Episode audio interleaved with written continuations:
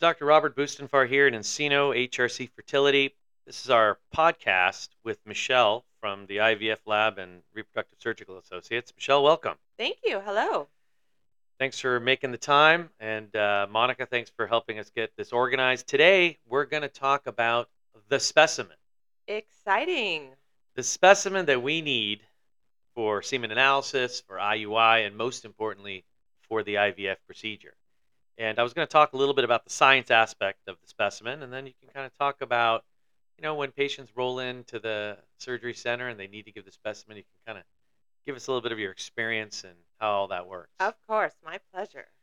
So, for the audience, I want to impress upon you that the semen specimen is, you know, quite an interesting um, specimen to discuss scientifically. So, when a man has an ejaculate, the predominance of that volume is actually fluid from the prostate. I don't know if anybody knew that or not. No. So, the testicle produces sperm. That sperm is in production for about three months. And then, as it migrates its way through the seminiferous tubules, it ends up in the garage of the testicle called the epididymis. Okay. Have you heard of that? The epididymis? No, I haven't. I Mm. Okay. cannot say that I have. So, the epididymis stores the sperm, waiting for the ejaculate, the, you know, the big production, right? And um, the epididymis is connected to the prostate via the vas deferens. Okay. hence vasectomy, right? Okay. So the vasectomy is when you discom- uh, disconnect the testicles tube to the prostate. So a man still has an ejaculate, but no sperm is coming from the epididymis to the prostate. Okay.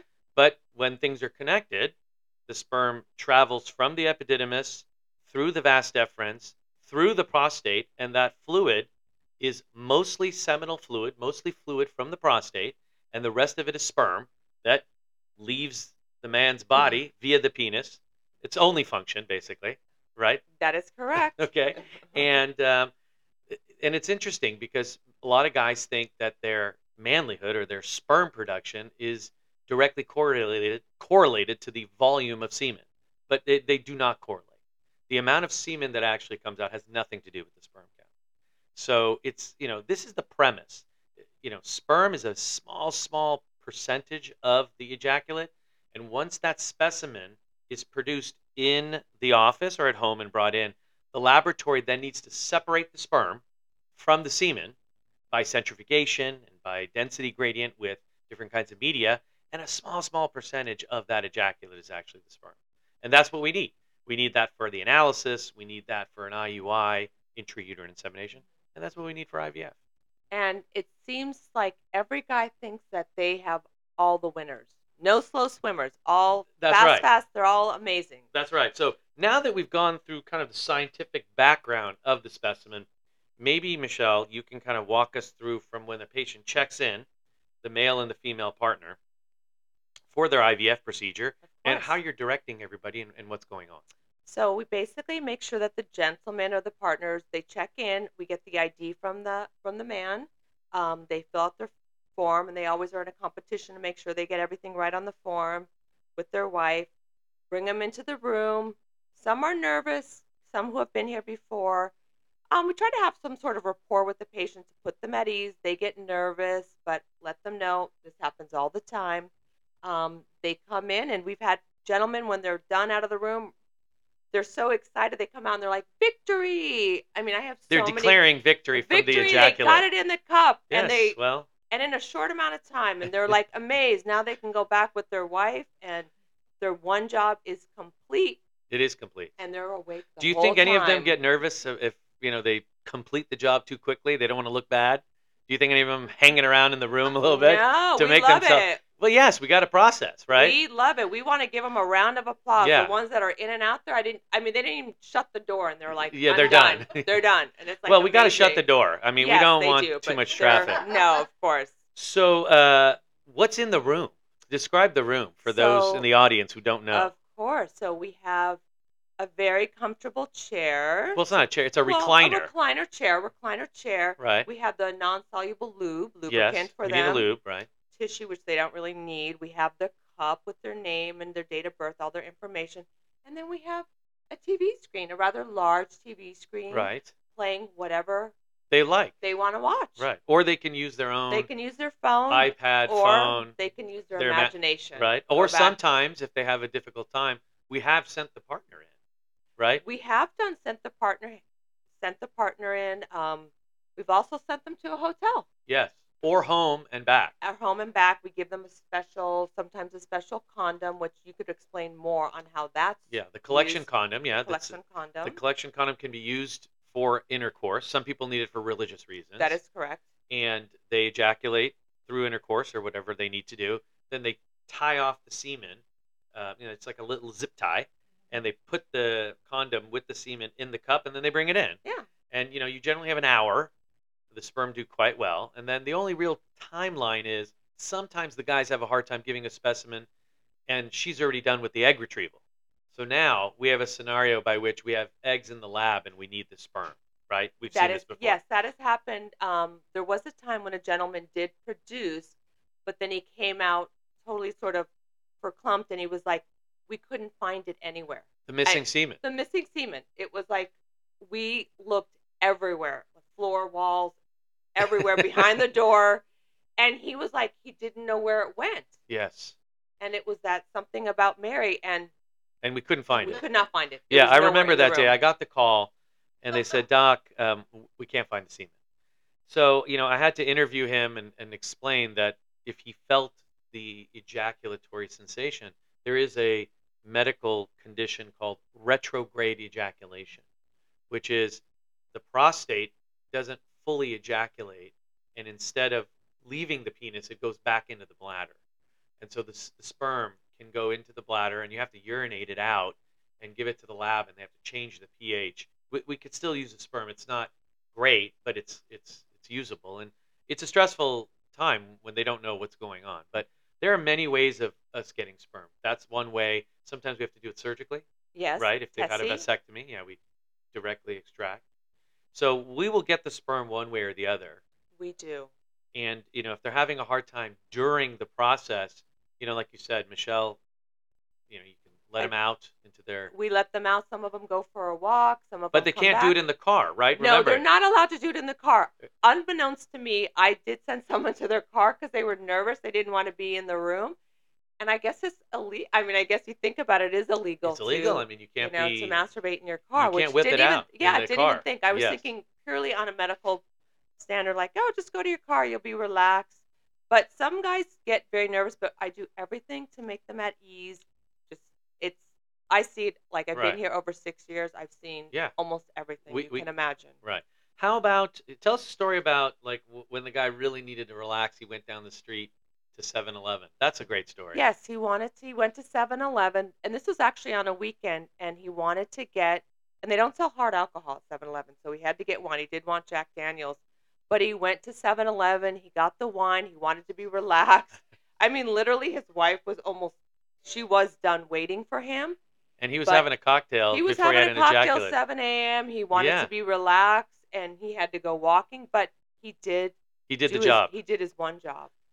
so listen Amazing. thanks to your Uh. tutelage I mean, you're almost like a bartender like I- you're, I you're, you're- am. You whatever have to they need you know talk them off the ledge. Anything I, off what the do ledge. they want to hear? Like, you know, seen it, done it. Yeah. So make sure Michelle is working during your Yes. process. If she's on vacation, I suggest Yes. you you reschedule All your are IVF. welcome. Yes.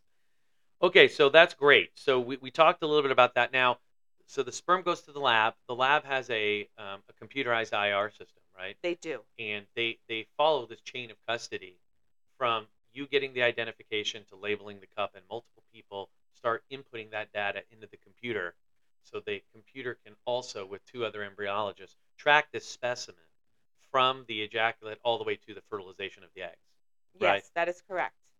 And occasionally, we'll have another religious group like the Pua Institute come in there, and um, for some of our um, religious patients, actually watch and supervise Yes. um, to The whole make it procedure. yeah, the whole procedure. So there's multiple um,